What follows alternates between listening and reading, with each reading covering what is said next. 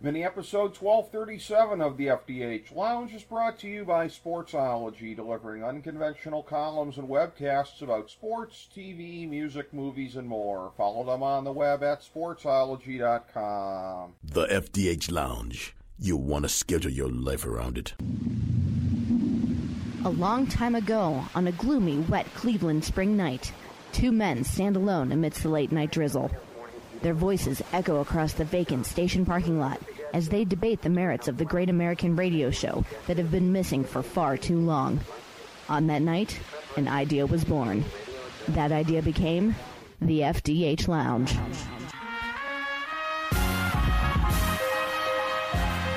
Welcome to the FDH Lounge. Hello, everyone. Welcome to FDH Lounge Mini Episode 1237. This is FDH Managing Partner Rick Morris here, and we have part two of our review of The Last Dance and the next segment here in our Coronavirus Crisis 2020 series.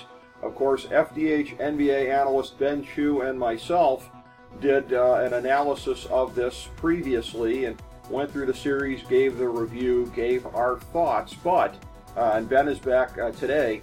FDH Lounge dignitary Bob Glassman had some thoughts on this that there have been some reverberations in the media, in pop culture since the series, and that it would be interesting to take another look back and uh, ch- look at some of these sort of dangling threads, if you will, the things that have stayed out there and that we are still talking about as people react to what was asserted during the show and uh, as we sort of get a sense of what is true and what is not true. We, we certainly have uh, some more idea of things that are and are not true since then. So, a great idea by Bob Glassman. And uh, Bob, a pleasure to have you back on the show, my friend.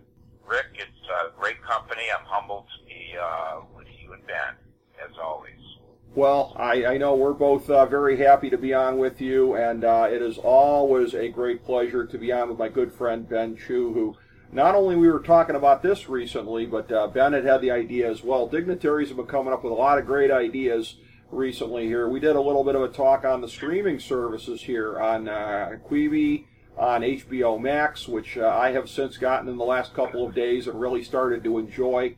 And uh, again, that was a great conversation as well. Ben, uh, I know we didn't necessarily anticipate uh, that we'd be back on this subject here, but it turns out there was more aftermath of this, I think, than we expected at the time. So a lot of threads for us to discuss today, and I'm glad you're back.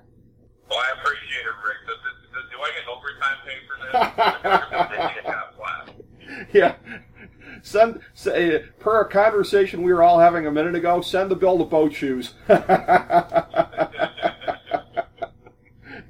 I'll, I will take it off his tab.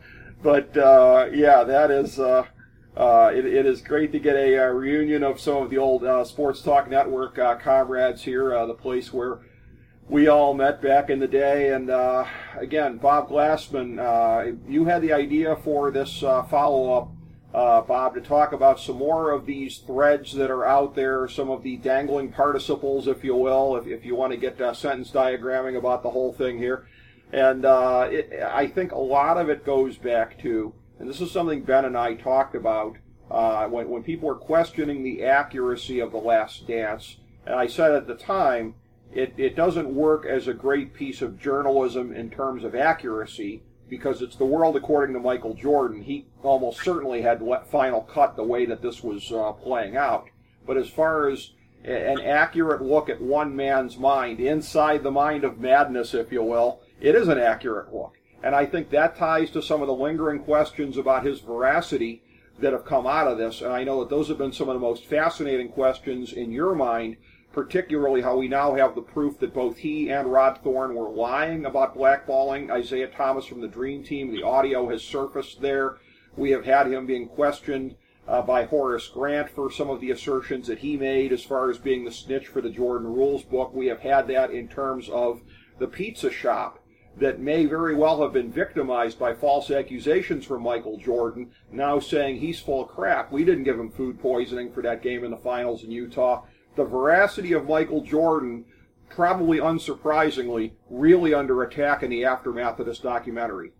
True, true, Rick. Uh, but I, I will begin by giving kudos to uh, a the the point of view uh, piece that went out over five weeks, and uh, it was riveting, and uh, there was no doubt. Nobody ever uh, doubted led by Mr. Ken Burns, that this was not a true documentary, but uh, Michael Jordan's point of view. So at least that was never hidden from uh, anything that was said up front. So you know there was no there was no line going on per se in terms that this was just 100% of a documentary.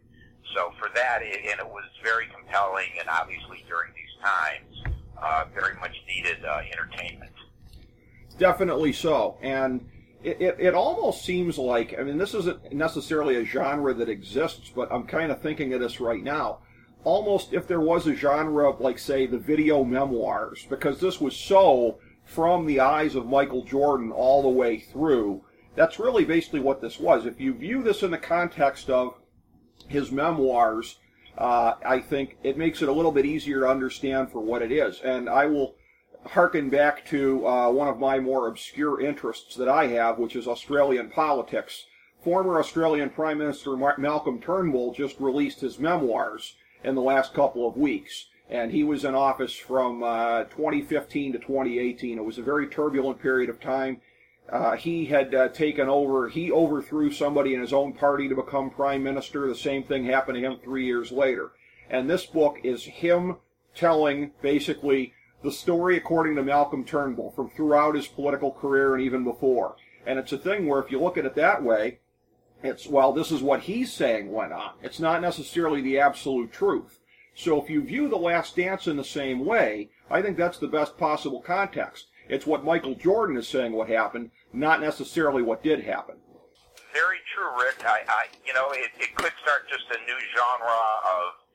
Obviously, there have been a, a number of books, uh, well known, well versed, uh, that are personal memoir oriented, and this was really one of the first visual elements that that take that took written prose but made it into a compelling uh, television piece. That's kind of what I thought uh, too. Before I pivot to, uh, to to Ben, I want to get some of your thoughts on specifically the veracity of Michael Jordan in some of these areas uh, too. He was proven to be lying, as was Rod Thorn on the Isiah Thomas question.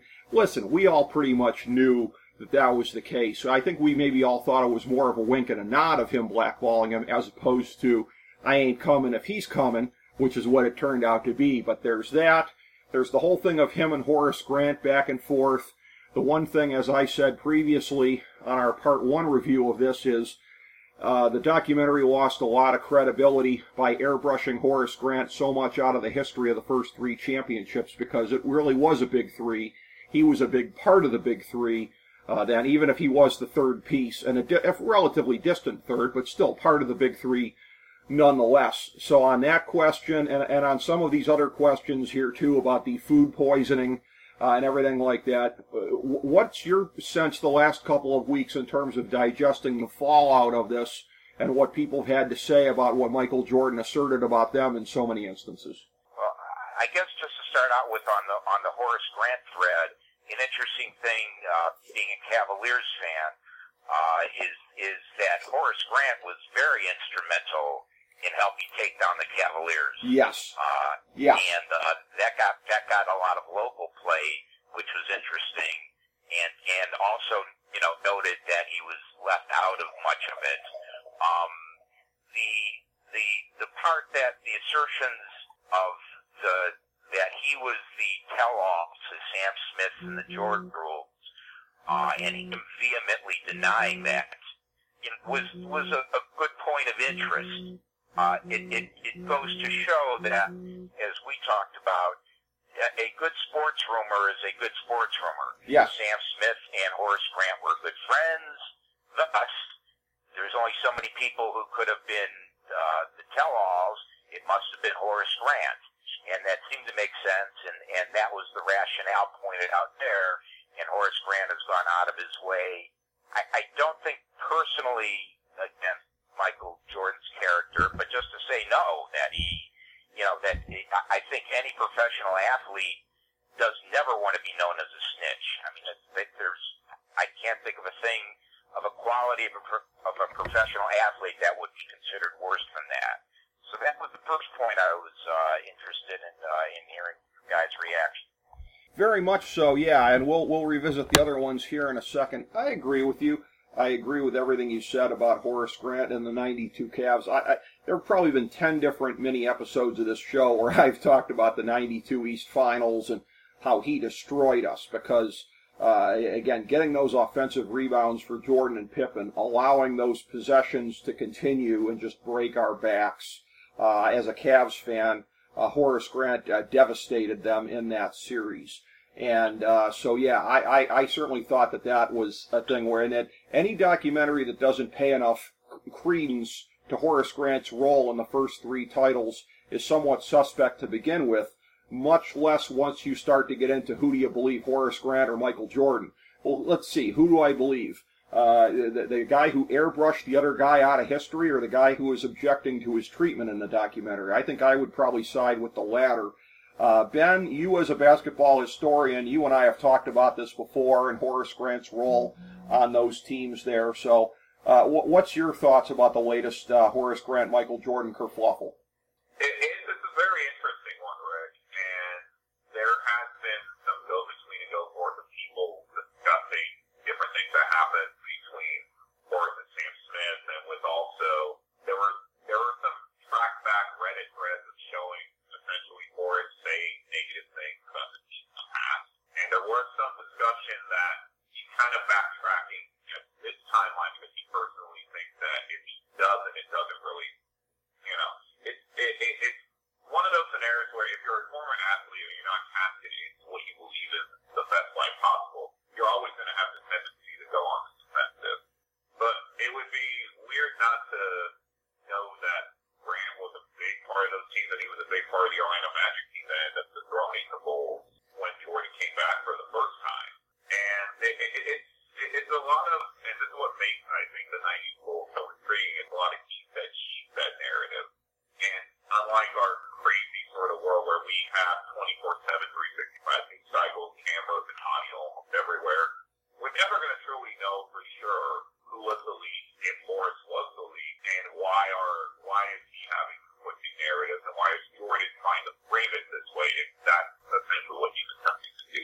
Yeah, that's an excellent point, and I think again the the documentary touched on it sort of briefly in terms of Horace Grant was happy to get uh, revenge on the Bulls. Uh, that the year that Jordan came back in the playoffs, but it was framed more as the, the continuing narrative through the 90s of the Bulls not wanting to pay salaries and that the Bulls let him walk away, go to Orlando, take that fat contract rather than pay him. So it was within that construct as opposed to talking anything else about him and again giving extraordinarily short shrift to the important role that he played on the first three championship teams. So yeah, Bob, that's our thoughts uh, on that. Uh, I, I think they're pretty similar to your uh, thoughts on, on Jordan's veracity here. Uh, let's go next to the whole thing of the pizza and the pizza delivery thing here, and a story that seems very, very easy to pick it apart, as the folks from the restaurant did subsequently. And I gotta say, too, I mean, this is one of these things where, unless you are one gazillion percent certain that it is what happened, and oh, by the way, Shouldn't there have been a little bit of alarm bells in your head? How do you scarf down the pizza if you were suspicious in the first place? So all this kind of stuff. But it's one of the crappiest things you can do is to drag the name of an innocent small business through the mud if indeed they didn't do anything. So on that one there, the burden of proof always lies with the accuser, uh, Bob. Uh, in my estimation, I'll just give you my thoughts up front. What are your thoughts on Jordan versus the pizza guys? interesting the fact, Rick, that um, that you probably could look back in investigative journalism and and find out. And I know there's been stories about that particular pizza parlor that delivered the pizza, but they could have meant, you know, they could have gone more in depth and mentioned names and you know, we ordered pizza from X restaurant and they decided not to because uh, then then they could be setting themselves up for something that that could be litigious at this even at this point in time, unless it's past uh, uh, the time of, of litigation for that. Uh, but the, the the the story with it, part of it with the five people delivering the pizza, and there was no place else open, and it just it, it just it lent itself to a, a dramatization. I think that's best way that I could describe it, and uh, no more than that. Uh, it, it was, and I guess the interesting riff in that the that the fallback has been no, Michael had a few pops that the night before and wasn't feeling great because of that reason, and you know that, that opened up that other little can of worms or rumor that uh, what did cause the the, uh, the stomach ache per se. well, yeah, yeah. I mean that makes it all the more uh, just absolutely crappy if that's what happened. And again, if an innocent business is getting dragged through the mud for no good reason. This is one of these things, and I know you'll appreciate this, Bob, but uh, Ben, my sense in uh, this whole thing, and the story that Jordan was telling, and just like the freaky amount of detail and stuff, maybe it's from the fact that uh, I've been watching uh, so much Curb Your Enthusiasm during the lockdown, but it almost sounds like Jordan telling a George Costanza story, something that George Costanza would embellish and just come up with all these extra frivolous details just to make it sound good. So color me skeptical on the whole thing, Ben. Well, I a question too is that even though there has been people who come forward and at least a individual from a Pizza Hut in that locale has said that he was the one who delivered the initial pizza, the question I've always wondered is that part of the door Jordan Mora, Jordan and Al. I don't think we'll ever know necessarily if he was just sick with the flu, if he was hungover, or with one idea that I posited recently that no one's really talked about was that essentially maybe he was dealing with a form of altitude sickness because this was the third game that they had played in Utah in the last week or so. And then we've always in that situation where we have been under the weather, haven't been feeling well, and then we eat or drink something that made us feel much worse. So, but again, it's part of it's part of building the legend and part of building the aura of how a how a health player or whatever you get at the end of the day. And that's essentially why the pizza the flu game has been arguably you would probably say outside of the Jordan devastation of the Celtics in the first round of the it's his most memorable game. Very much so, And uh, although, uh, again, for, for those of us that are Cavs fans, uh, unfortunately the shot will always rank up there. But, uh, you know, there are any number of memorable moments. But yes, the flu game and the shot that he hit to win the flu game, that's always one of those things. And as somebody where, again, I, I always rolled my eyes at a lot of that stuff because, again, he was the nemesis of my favorite team uh, back then. So I was never a guy that rooted for Jordan under any circumstances. Uh, much like, uh, again, if you were uh, a Pistons fan, you wouldn't have rooted for uh, Jordan. If you were a Knicks fan, you wouldn't have rooted for Jordan, et cetera, et cetera. The teams that were arch rivals of his at one time or another. So I rolled my eyes at uh, his big moments that didn't even involve the Cavs. Uh, but that's me as a competitive Cavs fan. But uh, so I, I think again we're all more or less I think on the same subject as far as not necessarily taking that whole narrative at face value. And then, uh, Bob, the one thing where, again, none of this is in dispute, I think, at this point, because there's audio.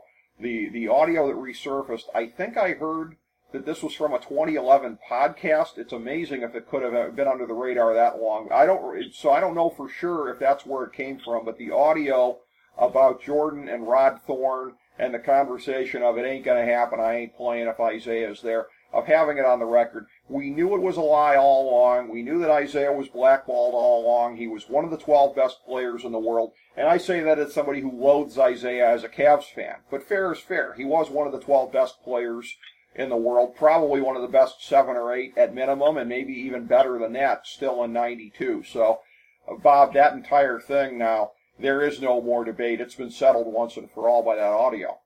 And, uh, you know, being also, and uh, don't hold it against me because uh, they just became friends. Uh, Bill Laimbeer and Kenny Carr became friends of mine when uh, uh, the hotel I was working at. It uh, happens. Ted Stepien had his uh, had training camp at, and when Kenny and Bill got traded to Detroit, my brother and I went up there, and that started a friendship with the Pistons that lasted uh, a number of years, and got to know everybody relatively well, and those were innocent times where you could get in the locker room and, and, and know a certain amount of things. Uh, the one thing that, that came out of that that nobody ever really questioned is that uh, supposedly Chuck Daly said he didn't want any part of having uh, Thomas on the team either, and that was there, there was no rebuttal to that. Uh, Thomas was the star that made Chuck Daly, uh, you know, wear wonderful suits and win a few championships. And uh, I just was wondering your thoughts about uh, about the lack of of that reason being mentioned, but there was no rebuttal to that. Like, why would Chuck Daly not want uh, Isiah on the team? It is pretty weird, and I will say, uh, first of all, that uh, as far as what you said about being uh, friends with uh, Laimbeer, nothing to feel bad about there. It would be presumptuous at, on my part right now to call, count Vance Johnson as a friend, but he's been on the show twice, and I feel very warmly about the man now. So I can't throw stones at anybody else for being a Cleveland sports trader in terms of who you uh, befriend or or get to be on good terms with. On that story there, you know, Chuck Daly. I, I remember going back to the 80s that he was somebody that uh, both my mom and I really liked. My mom thought he was a class act. The, the brief period of time that he was here, I think that was under the Stepien uh, years when uh, we were so put upon as a team. And uh, I always thought he was a class act, even as I didn't like the Pistons of that era. Sort of how I always respected Joe Sakic, even though I hated the Colorado Avalanche and everybody else on the Avalanche. So I'm at a loss for that, except that I will say that Daly is always somebody I think that had a good sense of team chemistry and what would make things fit together and not fit together. And it is true. We can lay a lot of this at Jordan's feet, but again, Barkley didn't want to play with him. Some other guys didn't necessarily want to play with him. I believe his relationship with Magic sort of ran hot and cold at various times. I don't know if Bird would have wanted to play with him. So it could have just been Daly taking the cold but necessary view of it might hurt team chemistry if he's here. That's my stab at it. Ben, how do you see it? What would account for Chuck Daly being at all hesitant about bringing Isiah onto the dream team? I mean, under normal circumstances, it would seem very weird that the star head coach would not want one of his guys on a roster like that. But it, it, it seems very apparent that while Isiah was seen as one of the top players in the game, it, was it, it's, it's a weird year in the mid 80s for guards, and there were a lot of great players who that we all tend to forget that weren't even on that team before uh, Christian Laettner was ultimately selected. There was discussion that Shaq was going to be on that team. Gil Dumars was rumored as being one of the few cuts that would probably get in if there was an injury to another player. And I think the real issue with Isiah was that at the time is that he was a competitor. He was a guy who wanted to win. And the problem is, is when you're when the three main icons at that time are Jordan, Magic Johnson, and Larry Bird, who had public battles with Isiah in multiple timelines, it, it's not going to be beneficial to for the team to put him on there or not. Now we can always just argue it wouldn't have mattered probably because that dream team pretty much demolished every single team in front of them. But it is interesting to consider that on that team there wasn't really a huge depth of guard in terms of about the only two point guards on the roster were John Stockton and Matt Johnson. True. Yeah, that's an excellent point. Although that's one of those things where the talent gap was such that even if it wouldn't have been ideal, you, you, you could have moved other guys into that spot for at least a handful of minutes here and there. But that's an excellent point. Uh, and, and by the way, too, uh, Ben, it's worth noting, and this is something that doesn't really get talked about that much. I'm not sure if they even talked about it at all in the uh, documentary, but it, it, this was a thing where it was it was meant to be essentially sort of uh, you know uh, a a thing to remember him by, so to speak. This was about uh, eight months after maybe the Magic Johnson HIV announcement. So this is a thing where if you look at it in that context, you know, again with so much that was unknown, especially about it at the time, you wouldn't necessarily look at that and think, oh, that's okay. Magic and Stockton can both take on a whole bunch of minutes. You had to be looking at Magic in a certain extent, going, "We'll take what we can get from this guy." And I don't remember that uh, he did. He was short on minutes during this thing. I think he played a lot, but it, I think it's fair to say going into it, Ben, you could not have necessarily assumed, "Oh, that's okay. We can only carry two point guards because Magic uh, will carry a lot of minutes along with Stockton." Right, and it's one of those weird narratives too that you would think that they would have wanted an additional third guard, but again, when the remaining guards on that roster are Clyde Drexler and Michael Jordan, I can understand why they wanted to be the- because at that time we tend to forget that during that time, the 88 had lost and they had, they had issues with size, so it doesn't shock me that this team was big. It was. That was the makeup of the team, and uh, for those reasons, uh, you're right. The memories of '88 were, were ringing in their ears. So uh, that's some thoughts there. You you more so posed the question, Bob, than answered it. So let me turn to you and say, what do you think might have been the reason for Chuck Daly being hesitant about Isiah being on the Dream Team?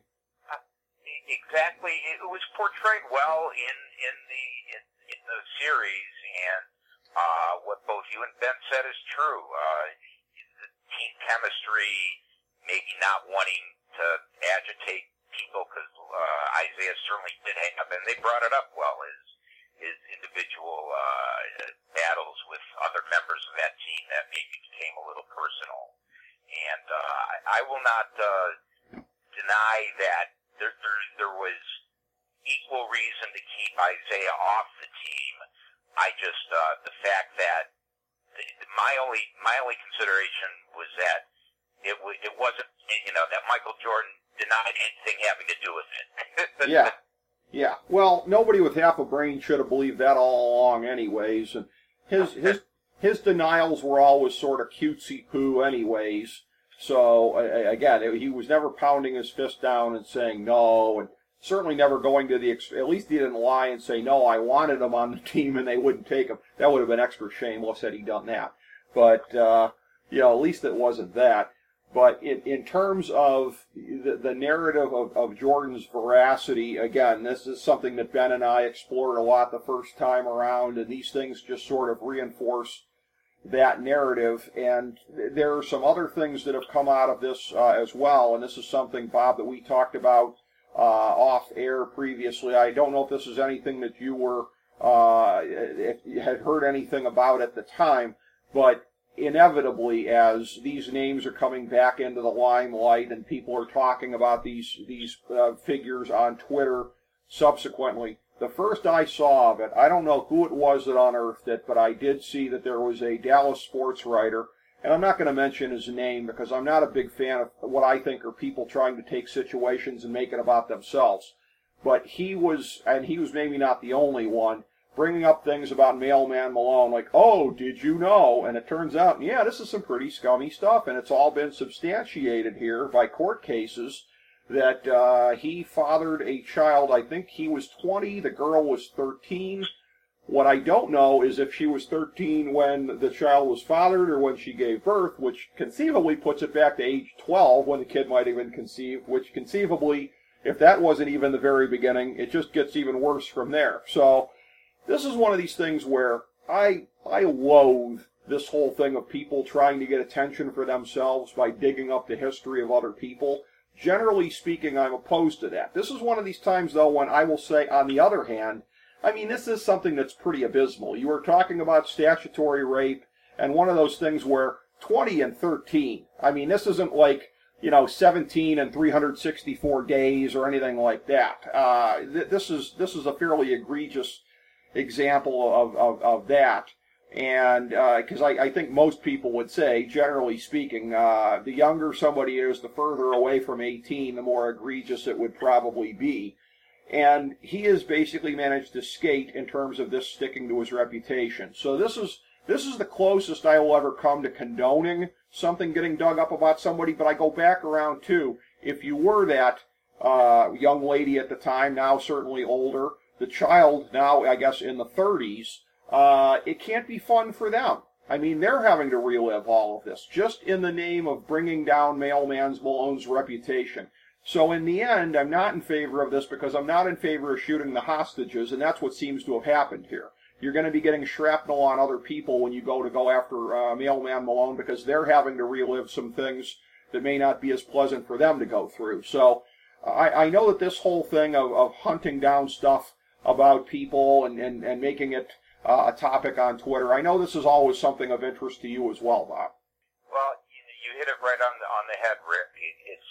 Uh, unscrupulous in a way. You know, but, you know, we know we all know how competitive the sports talk, sports journalism business is now, and that you have to latch onto anything you can to get uh, to get clickbait.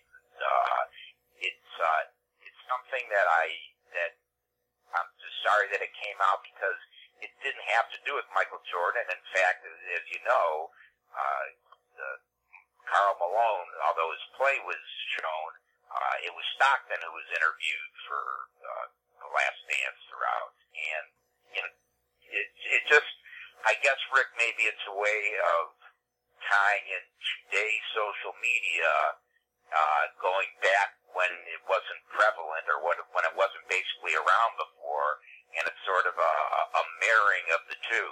Yeah, I think so. And this is one of these things, too, where I just wonder because of the two, John Stockton, because he stayed with Utah the whole way through his career, didn't do the ring chasing with the Lakers that Malone did in 03 04. Malone is more so thought, I'm sorry, Stockton is more so thought of as the guy who quote unquote did it right.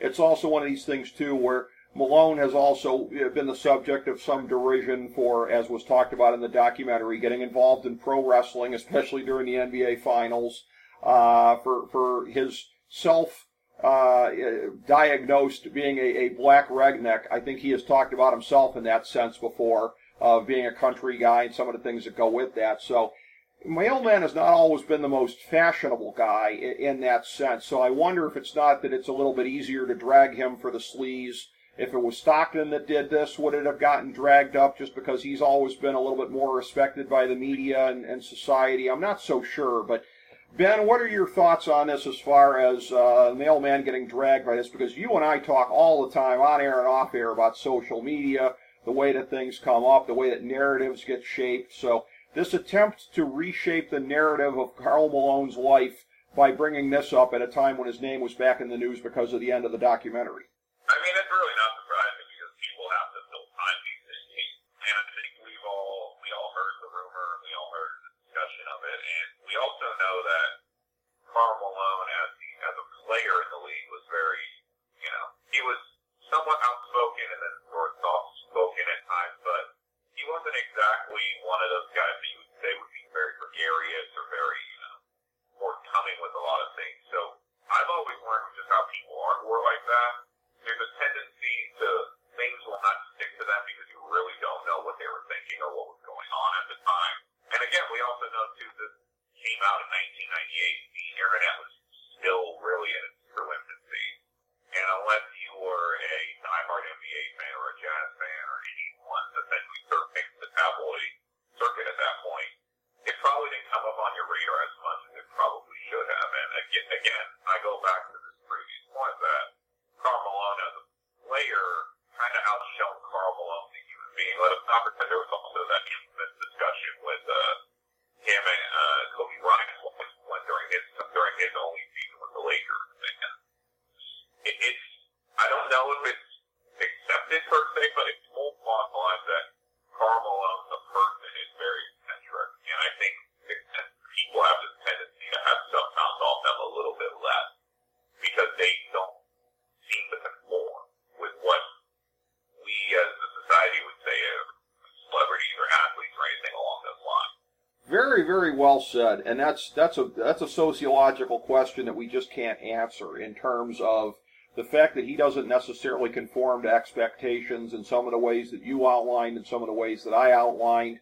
And, and something like this, is, is, does he get dragged for something like this because he doesn't conform to expectations, or is the iconoclastic nature of the man part and parcel of this? Because clearly, this is a man that did not uh, respect the boundaries of I don't know what the age of consent is in Louisiana. My guess is it's a little bit more generous than some places of the country, but I'm sure it ain't 13 or 12 as the case may be. So again, the fact that he, you know, marches to the beat of his own drummer, on some of these things it's harmless, on some of these things it's harmful, and I guess it all can't be unwrapped. It's the same man doing this all the way around, and it's an interesting unanswerable question as to uh, what makes him do the things he does, what makes us react in the ways that we do to him and don't do, and whatever. So that was another thread that kind of came out of this as well. And uh, so what I will do now is I will turn to you uh, first, Bob, and see Uh, were there any other threads that came out of this thing uh, that that are sticking in your head that we haven't gotten to yet? Uh, two two different things. Maybe go one at a time, and okay. they're both sort of tangential a little bit. But the whole bit about uh, that that you know has been documented of Jordan wanting to you know resurrect this, which could have been done years ago, and getting in touch with the producer the day after the Cavaliers and LeBron James won the NBA championship. Uh, I found that to be, you know, fascinating, and also to the extent where LeBron had lobbied uh, ESPN to move up the, the timing of the, of the release of this, which, you know, sort of negates that and, and sort of says, well, you know, LeBron and, and Jordan, uh, we know he respects him and we know number 23, but I thought that was an interesting aspect. Uh, didn't have to be brought up in the, certainly in the, in the uh, last dance, but I thought was, uh, uh, an interesting uh, result. Well, I hadn't heard anything about the latter point. That is interesting about any of LeBron's thoughts about the timing of the documentary. Certainly the part about uh, that, that Jordan had the meeting with the director uh, on the day of the parade, and that, that that is the day that they basically in 2016 came to an agreement that this then 19-year-old project would finally come to fruition in some form or fashion. That part of it there, I, I think it's you and I talked about this a little bit off air. It's one of these things where and as I turn to you, Ben, you and I always talk about, not just in basketball, but in media and society and everything, narratives, controlling narratives, how things are framed. And so much of this goes to the whole thing of the greatest of all time, which a lot of people at this point have made into a mano a mano thing between uh, Jordan and LeBron. Uh, I think, again, there's some names that belong in that discussion, but they are basically put on the main, eh, they're not put on the periphery by the mainstream, whether it be Oscar Robertson, whether it be Kareem, whether it be some of these other guys, they're thought to be a little bit more peripheral to what is now a mano a mano kind of discussion here. And that I think, based on the timing it has been, I, I think it is almost beyond dispute that it got to a point where Jordan, particularly after such a long and fruitless period as first a general manager, he also had to come back as a player equally fruitless and then as an owner, which hasn't gone so well. That, that, that this just smacks to me of Jordan wanting to basically grab this by the reins and say, listen, do you remember who the hell I am? I'm Michael Jordan. Let me tell the story. And of course, in 2016, Jordan couldn't have forecast that this would have all shown during a pandemic when we were a captive audience more than ever. So it played out even better in that narrow, limited sense than he could have thought in terms of shaping his narrative. But, but to me, Ben, it's, it's beyond dispute that that's what Jordan was looking at here, and that after the the entirety of LeBron's career going forward to that point to the third title, where a lot of people were starting to put him in that discussion as the greatest of all time, that it was Jordan's attempt at that point to say, "Hey, whoa, not so fast." Remember me? Well, I think during that timeline too is that you would have to he would have to also realize that any sort of narrative, any sort of narrative that would help him case for being one of the greatest of all time is definitely not the worst thing in the world and, and the interplay between him and LeBron during the time, there were discussions. I remember after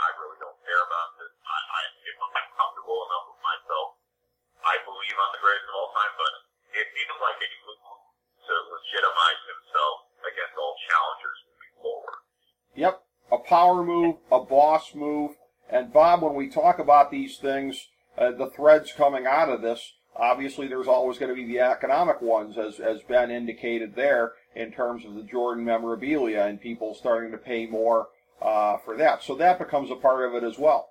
And, and guys, if I can sort of, you know, uh, again, a, a tangent and, and maybe put a, a wrap to to this, which just comes out of it, my curiosity of the greatest of all time. Uh, two things I'll say.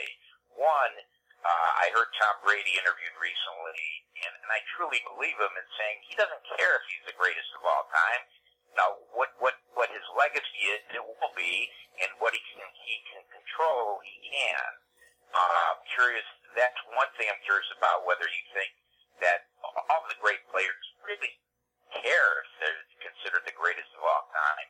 And secondly, I, I rail against it as a topic on sports talk shows. I think it's it's lazy. When when the first the, the, when when that's going to be the topic of the next segment, I change I change stations.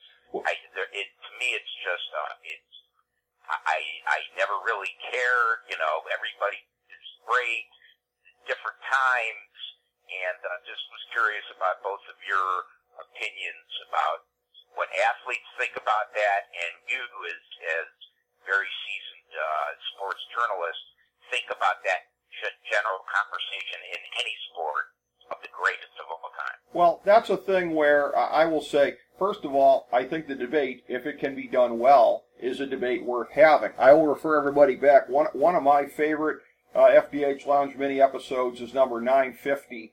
Uh, where uh, FDH Lounge dignitaries uh, Steve Callis, Chris Galloway, and myself are reviewing the results of our balloting for the top 10 players in NBA history. We went through that. We went through the honorable mention, the merits and demerits of the, the players involved. If it can be done well, as I feel like we did it, that'd be one thing. I agree with you that it's generally done in a mouth breathing, shallow kind of a way. So I think the way that sports talk generally does it is pretty much something that I'm not interested in personally. And I will say too, as far as the place in history, I think I hadn't heard Brady say that. I think it's atypical because I think there is, and we saw it with Jordan in this thing, and we've seen it with LeBron. There is a megalomania when you are at that level, and maybe that's what it takes to fuel you to whatever degree. But I remember a thing from Newsweek magazine. This was uh, the, the second term for Clinton, but it was before the Monica scandal.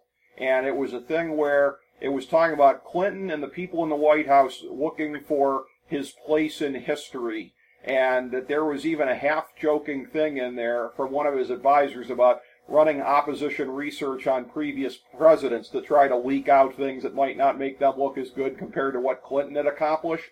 And, and I think to that, eh, most of these ones, they want to be thought of as one of the best ever. It's not enough in a lot of instances the, the same thing that drives you to want to be president makes you want to be remembered as one of the best ever rather than a failure. And if you are an elite all-time athlete, typically I think you would want to be thought of as the best, or at least the best at, at your position. How do you see it, Ben? Honestly, I mean, the question of legacy is a question that we all ask ourselves as human beings because we all, to our knowledge, have a finite timeline on this earth. And especially with sports, we're always debates like this because there's always sports is a very human narrative at the end of the day. We can have constant arguments about different players and different, because we all have different viewpoints. In taking the question of the athlete, I think most athletes probably don't care, but there is enough greatness out there that we've seen players over time, guys like Michael Jordan, Kobe Bryant, another name that kind of literally kind of my over time would be Walter Payton. Guys yeah. who cared about their craft so much that they wanted to be the best they, that they could be at the end of the day. And there are going to always be different mindsets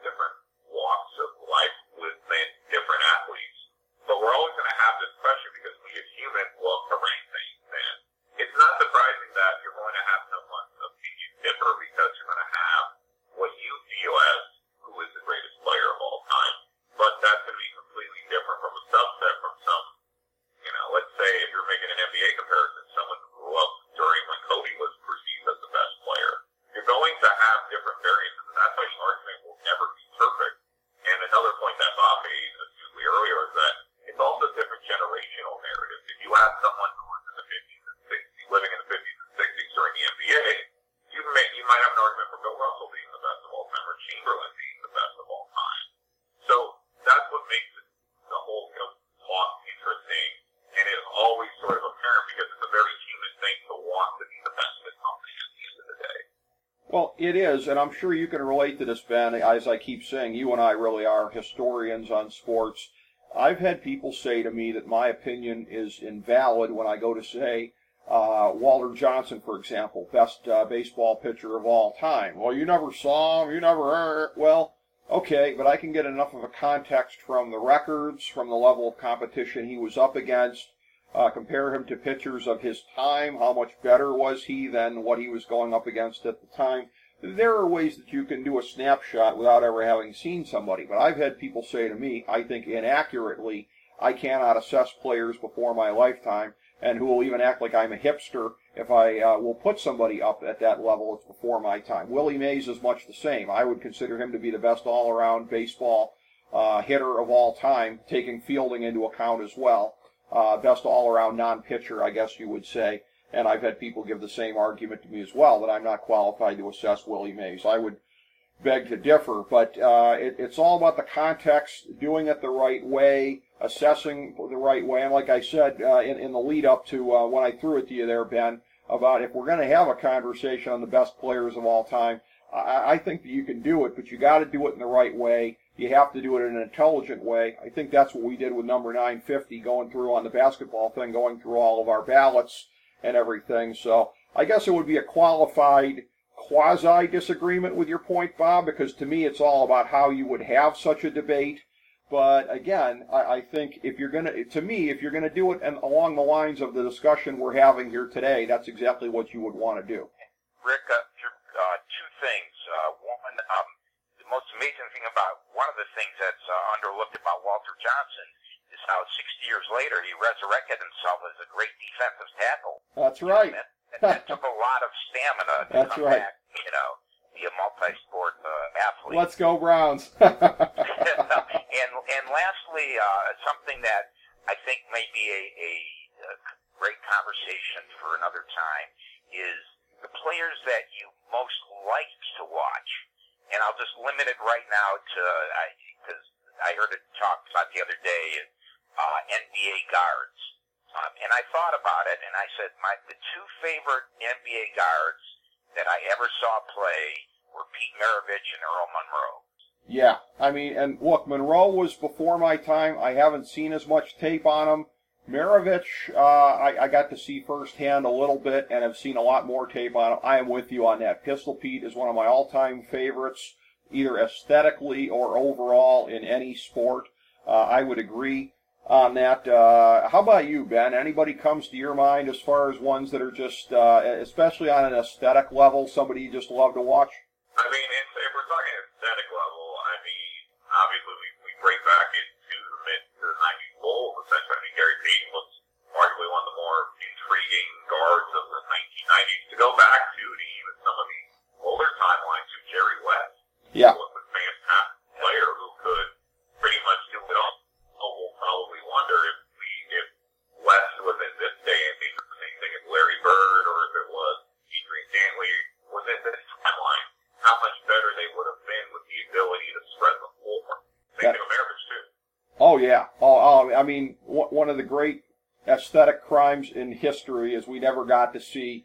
I mean, yeah, Pistol Pete played out the latter part of his career, short though it was with the three-point line. But if we could have seen prime Pistol Pete with the three-point line, uh, that would have been just absolutely amazing. And that's just one of those things where uh, I suppose we'll need uh, fan fiction for that kind of thing, if there is such a thing. Alternative sports fan fiction. If that's not a genre, maybe we need to invent it. Uh, maybe somebody out there can get to work on this while the quarantine is still going and we all have time on our hands. But uh, one, one of the great things about the quarantine, such as it is, there are not a lot of great things about it, but with all the time we've had on our hands, uh, it has been good to be able to have uh, these type of in-depth discussions as we've done on the show. We, we've done longer, uh, more involved discussions during the period of the quarantine than we've done in quite some time. And it's just a, a pleasure to be able to get folks together to be able to discuss this. And uh, Bob Glassman, once again, I have to say thank you for conceptualizing the idea of part two, of following up on some of the things that have really come out, even in the aftermath of when Ben and I did the Last Dance review, what is now part one. Because as you said, there were things, this continues to be a topic of fascination as long as there's no sports here and as long as people are still responding to what happened there and some of the assertions made. This really did need to be done. I want to thank you for your part uh, in coming up with it and helping to make it happen. Uh, Rick, Ben, thank you. Again, I'm humbled. Uh, it's always enjoyable and look forward to coming up with another uh, interesting thread that uh, you all think the same and uh, contributing. Um, always love it. Thank you very much. Thanks, Bob. It's always great to have you on. And uh, Ben, uh, the same obviously holds true for you. Uh, this this was great to be able to get into some of the threads that we had the first time around, and, and sort of be able to revisit and extend it from there. Really, really excellent, Ben. Can't thank you enough. Well, I appreciate it. It's great to be on with you both, but I hope for a part three that I, I get my stipend in at some point. Yes, that's right. One can only hope, and we'll continue to monitor that as we go along. Thank you, everybody, for joining us for this mini episode of the FDH Lounge.